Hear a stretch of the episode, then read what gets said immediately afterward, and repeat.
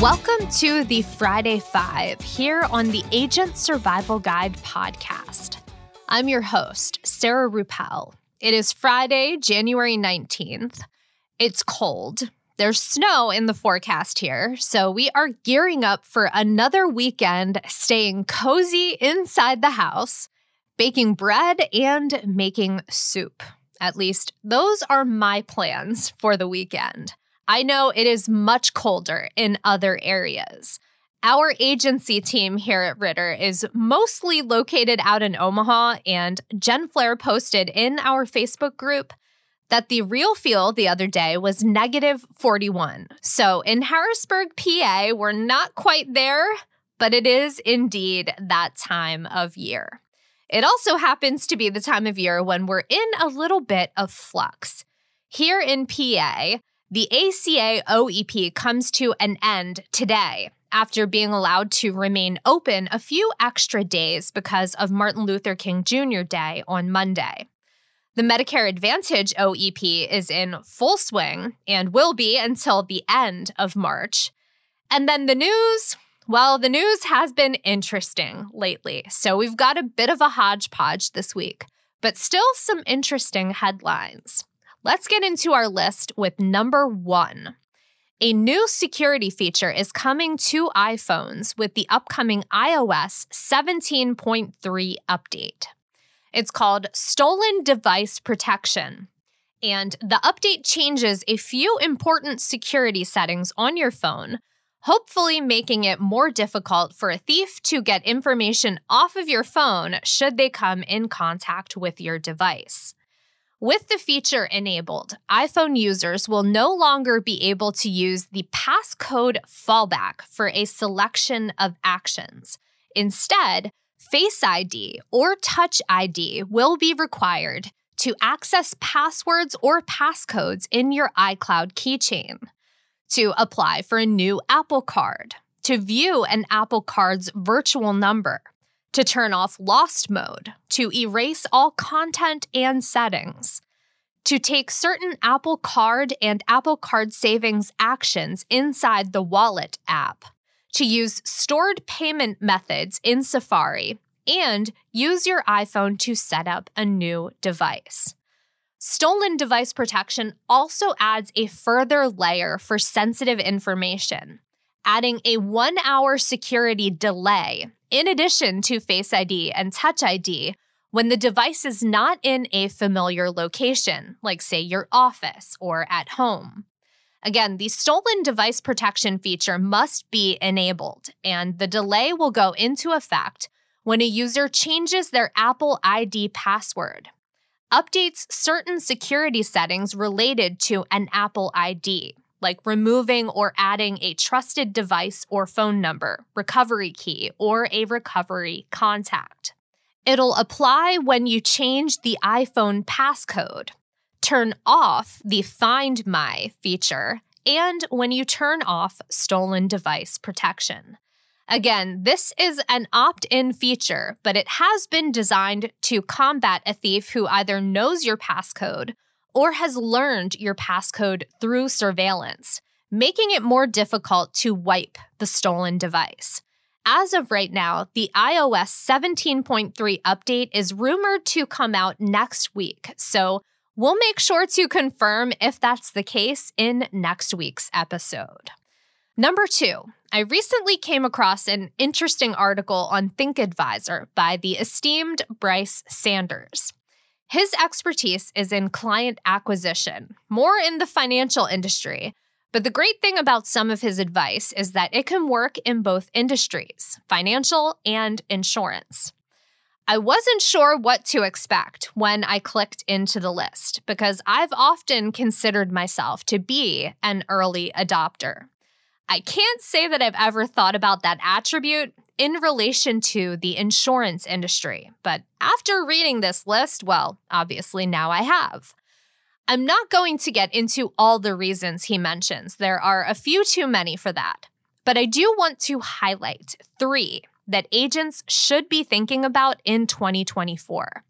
First up, being an early adopter means embracing tech. And that's important when it comes to communicating with your clients on their terms. While some of your clients might be okay with phone calls or face to face meetings, there are some who would prefer interactions to happen via text, email, or even video messaging platforms. Rather than focusing on the discomfort in learning a new technology or process, think about meeting the client where they are, communicating with them the way they interact with others. When you do that, your client is more likely to get the message and respond, as opposed to letting them face the discomfort of picking up the phone or coming to your office. Same thing holds for having an online presence and at least one social media account. You've got to be present online where your clients are so they can find you. Next on the list, agents should have an appealing newsletter. We mention content on this show regularly as fodder for your client newsletters. In a way, our Friday 5 episodes are a bit like an audio newsletter, where we aim to keep agents updated with current industry, business, and tech headlines. There's a lot of beneficial content out there that you can share with your clients. Framing it all in a newsletter that serves to inform, educate, and keep you top of mind is just good business, especially when your business involves leveraging your reputation for referrals healthcare news, lifestyle news, information about Medicare premiums, the annual COLA. You can even include business and tech info just like we do.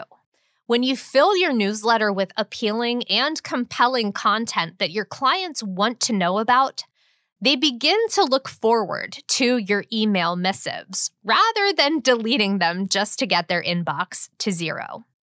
And finally, the last one that I'll mention here when you're an early adopter, you reap the benefits of the technology you use. And for insurance agents, that should include a CRM, short for Client Relationship Management System. We talk about the CRM functionality inside the Ritter platform quite a bit here on the podcast.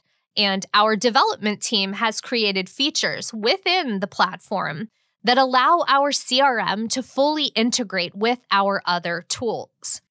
If you're not utilizing that technology or something similar, you're missing out on those benefits.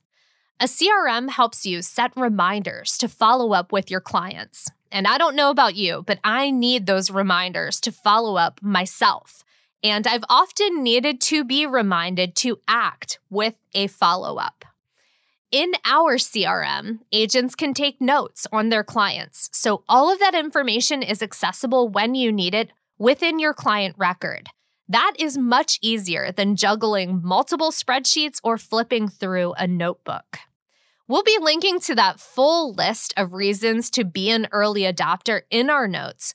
Highly recommend checking out the full list because there are a lot of great nuggets in there to pull out and apply to your business.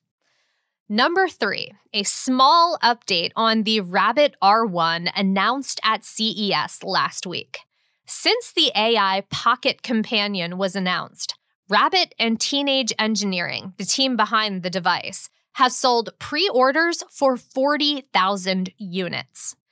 In last Friday's episode of The Verge Cast, they talked at length about the device, citing some privacy concerns, as well as talking through the logistics that make the device work. After listening to that episode, I understand a little bit more about why so many people were excited about getting their hands on one. The device claims to give users access to apps and the web, essentially giving them a cloud computer with their purchase. The R1 acts as a bridge between that cloud computer and their other owned devices, completing tasks that might have been performed, as I mentioned in last week's episode, in multiple apps or even on multiple devices. Couple of things that the team at The Verge brought up some questions about privacy and how the R1 claims that they won't need to store your passwords And then also the issue of bandwidth and data costs for 40,000 users accessing these little cloud computers and their devices with no additional fees per month. Press releases and information around the R1 state that it's just $200 for the device, and that is it. Now, beyond the conversation in the Verge cast, I tried to think very practically about how I would use the Rabbit R1, and to be honest, I can't come up with a whole lot of great use cases at the moment. But if you're compelled by some of the tasks mentioned in the keynote, Apple Shortcuts and Google Routines might do the trick for you. Both of those allow users to create their own task flows, like getting an info brief at a certain time of the day or ordering Starbucks through CarPlay via an Apple shortcut. Definitely not as cool as a device learning to do those tasks without you having to set up the workflow, but it will save you a little bit of money on the pre order, at least until we learn a little bit more about the Rabbit R1. I don't think it'll be too long before we get some hands on reviews, and we will definitely revisit the R1 when that happens. Number four, there is a new calendar app coming to a smartphone near you. Although, if you used Cron and were a fan of that app, well, this one might look familiar. Notion Calendar is a new standalone calendar app made to integrate with the Notion Productivity app or act as a standalone calendar and it is based on the acquisition of the Cron app made by Notion a few months ago.